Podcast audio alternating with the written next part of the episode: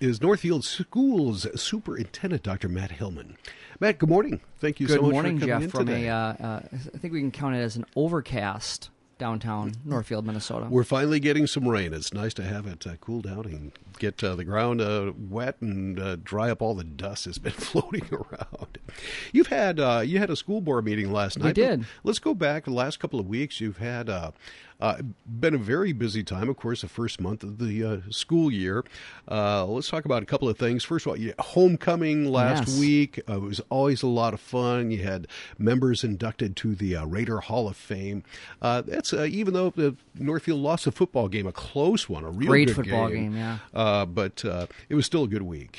Yeah, it was an excellent week, and you know, I think every year, uh, you know, that we move out past uh, whatever past the pandemic means, you know, we see more people attending school events. Uh, I haven't seen that many people at our football stadium in, in some time. There was uh, quite a crowd, a, a great, uh, a really a cheerful crowd, um, but also well behaved, and so it was uh, just a really great celebratory experience last Friday night for homecoming.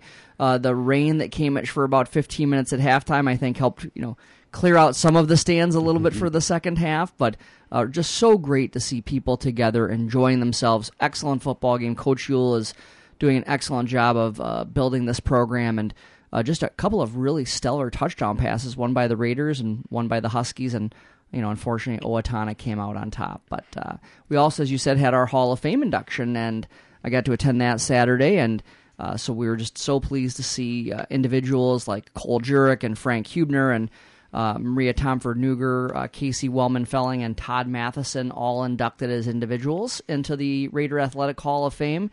Uh, and then I think one of the real special things for me was listening to Tammy Metcalf Filzen, current Carleton uh, women's head basketball coach, uh, who was on that team, uh, talk about the team itself. Now, that 1979 team, many listeners will remember, had a incredible run. Were undefeated until the state title game and lost uh, in the state title game. And you know they were feeling disappointed, as you might imagine, but they were just overjoyed when they got back to town and the overwhelming support you know that people had for them. And it just goes back to that kids remember how you made them feel, right? So when we're inter- interacting with kids, that this is uh, decades later, and uh, these women remember how the town made them feel. They also talked about their little history of protest, where you think about this. This was, was the first decade of Title IX, and uh, uh, Tammy talked about how the girls basketball team that year had to stage a sit-in to be able to get equitable amount of court time uh, with the boys team. They actually had to sit in in the gymnasium to make sure that they could get uh, equitable court time. So I think that you know it's it's really all that not that long ago when our real push for making um, men's and women's sports equitable and equal uh, was really uh, part of what we were talking about. So uh, just some great stories from that 1979 team. So fun to see all of the inductees. That uh, you know, you did have a, a great week in that vein, but uh, a tough week in another way. In that there ha- were a couple of unfortunate accidents right uh, uh, on uh, the, south on 246 during the uh, school time hours. Uh, tell us about those. Yeah, you know, we as most people know, you know, we have an influx of traffic at all of our schools twice a day. It's usually for about a 15 minute period, and unfortunately, we did have uh, two uh, vehicle accidents last week. One which is a more minor fender bender, you know, but it did disrupt traffic in front of the, it happened to be right in front of the middle school entryway at the time when parents were arriving. And then, of course, we had a really unfortunate uh, accident where a pedestrian was hit in the crosswalk uh, after school. And uh, we're, we're grateful that uh, while the, the, there were injuries, they were not life threatening. And um, that student is recovering. Of course, injuries are, are never good, but it could have been far worse. And so we're really grateful for that. But I do think that it uh, reminds us all that if, if I could just ask the public to please just pay attention when you're driving all of the time. But when you're going into a school zone at one of those transportation times of the day, those windows before and after school, please make sure that you are really vi- vigilant about your surroundings and take it a little bit slower, even what the posted school zone speed limit is. Uh, a couple of things. Uh, talk with uh, Chief Elliott uh, last Friday. Um, you know, despite Northfield Police, you know, just being understaffed, they are going to increase their patrols uh, around uh, our schools during that before school and after school time frame as a visual reminder for uh, drivers to slow down and make sure that they are paying attention to their surroundings. I also know that last week the city uh, council discussed some improvements to Highway 246, and it is a you know Highway 246 is a tricky thing because it is a state trunk highway, so you know it is not something that the city or the school district necessarily have you know that kind of control over. And so uh, was excited to hear about those potential possibilities to make that corridor in front of our uh, three of our schools uh, safer down the line. So you know we're grateful that. Um, we're grateful that uh, injuries weren't uh, worse than what they were, but it is a stark reminder that um, life is precious, and we just need to make sure we're vigilant uh, when kids are around, especially at that beginning and end of the school day. The uh, getting into last night's school board meeting, uh, the big thing was uh, tax levy and budgets and stuff like that. We'll get to that in just a moment or so. I want to talk about the uh, the uh, youth council. The district's youth council gave a presentation last night, and I know that's uh, a highlight for you on a personal level and on a business level. Absolutely, it's. I think youth development is so important. You had. Shane Beyer and some folks from Northfield High School on a, a week ago today, I believe, to mm-hmm. talk about the Raiders Lead program and how Northfield High School is intentionally trying to develop leadership skills in our students, and so um, we are preparing students for lifelong success, and that not only means means scores on mathematics and reading assessments, but it also means preparing the next generation of leaders. And you know, our district youth council, which was uh, really a function, came out of the mayor's youth council, a program that Mayor Dana Graham started uh, years ago. Uh, we've got 16 to 18 students who are working to make sure that their school and district is continuing moving forward and supporting students and their needs. And they're getting a little chance to learn about governance. They're getting a chance to learn about uh, allocating resources. And co-chairs Connie, uh, Connor Percy and Mackenzie um, Carlson had a chance to present last night. You know, we have over 90 students on over 30 some boards and commissions throughout the city through the Youth on Boards program. It's a a program that uh, uh, the community was recognized for uh, by the um, University of Minnesota with a local government innovation award in 2019. A lot of places talk about elevating youth voice and giving uh, kids a chance to be part of the decision making process. We actually do it here in Northfield. And the District Youth Council, they talked about the kinds of projects that they're taking on during the year. They're talking about a culture fair. Um, they're talking about uh, making sure we continue to support communication between students and the school board. It was just an excellent presentation, and Connor and Mackenzie did such a great job. Superintendent Hillmann uh, once again is with us. I want to get into the uh, uh, the proposed tax levy, uh, preliminary tax levy uh, that was discussed last night. Where are what did the uh, school board come up with? So our tax levy is highly regulated, and so unlike our friends at the city or the county, the tax levy is really gener- the limitation that we have is set by the Minnesota Department of Education. It's a 40 some page document, uh, and um, it is really prescriptive. So there are things that the state says that we're able to levy for, there are things that then the voters approve us to levy for. And so uh, our planned increase for next year, we adopted the preliminary levy last night, what they call the max. Our levy authority can shift a little bit because it's mostly student enrollment driven. There's a number of other things that can drive some modest changes in that enrollment. So the board last night approved it at the max. Uh, the percentage that we were at as of yesterday was a 2.17% increase uh, year over year. Uh, and over the last five years, we'd had, we've had an average increase of 1.55%. And that includes you know, a voter approved capital projects levy uh, increase last November. And so I think that uh, what that shows is that you know we try to be fairly even over time. We try to be planful. So that 2.17% levy increase also takes into account the fact that we did have voter approval for new capital projects levy authority uh, last November. But believe it or not, we have paid off the middle school and the Memorial Field project that voters approved about 20 years ago. So I think this goes, shows good financial stewardship and that we are planning when we bring things to voters to align with when some debt drops off. And so uh, that 2.17% levy, remember that's the amount that we are we levy a flat amount across the entire school district and each taxable parcel pays its part based on its class rate for us to be able to get that flat dollar amount.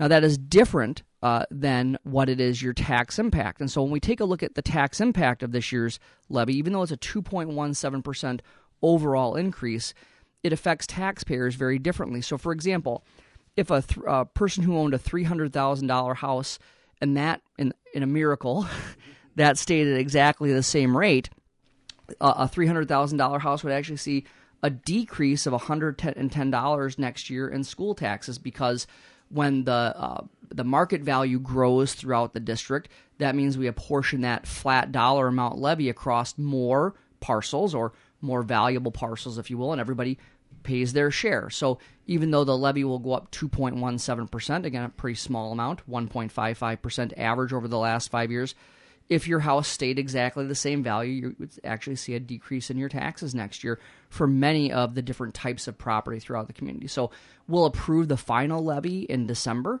Uh, with our in conjunction with our truth and taxation meeting, and uh, so we're we're pleased to have this moving forward, and we do think it's a demonstration of the district's responsible financial management.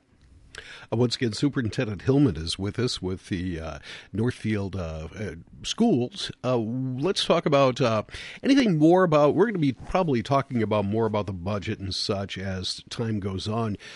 your budget's is cycle is a little bit different than you know the city's is going on the school year. So, at what point do you start working on that? Is that pretty much after the first of the year? So really, our budget cycle goes July one through June thirtieth. That's mm-hmm. our fiscal year. And so once we approve the final budget in June uh, or May, depending on the year, right after July one happens, we we actually are closing out that year and starting the next. So we schedule the auditors. The our auditing uh, team uh, will be here this week or next week, so they're they're in now starting the audit, and the audit really kicks off that next budget cycle. So we are wrapping up last year at the same time as we start to plan for next year with this preliminary levy. And so once the uh, levy is approved in December, then in January we start with our financial forecast and we keep moving uh, as we go forward. This is the uh, final week of uh, September, which means, uh, I mean, by early October, you'll actually get a final amount of students uh, that uh, a total amount of students that you'll be receiving money from the state from. Um, got one week left. Can you give us a little look at that? Is it up and down? Is it what your projections have looked like? I'm still waiting for the final report. We uh, mm-hmm. we we've learned to uh, be patient and wait for that as everything settles out within the first few weeks. So we'll have our first uh, official enrollment report coming up soon, and be happy to share that the next time we meet. Okay, sounds good. Uh, let's talk about activities and sponsorships. Yeah. The school has started uh, kind of a, a new program or a new way of doing things, and uh, that includes uh, raising money through sponsorship fees. Tell us about that. Yeah, and so uh, probably a year and a half, a couple of years ago, the board approved a new policy governing uh, sponsorship of district equipment and facilities, and so uh, we have an ability for uh, local businesses and other folks, businesses and, and organizations who would like to sponsor pieces of equipment or uh, a particular facility, some naming rights kinds of things. And so we've been working to build the infrastructure to be able to be prepared for that. And we have our first uh, one of these that really has come out of a need.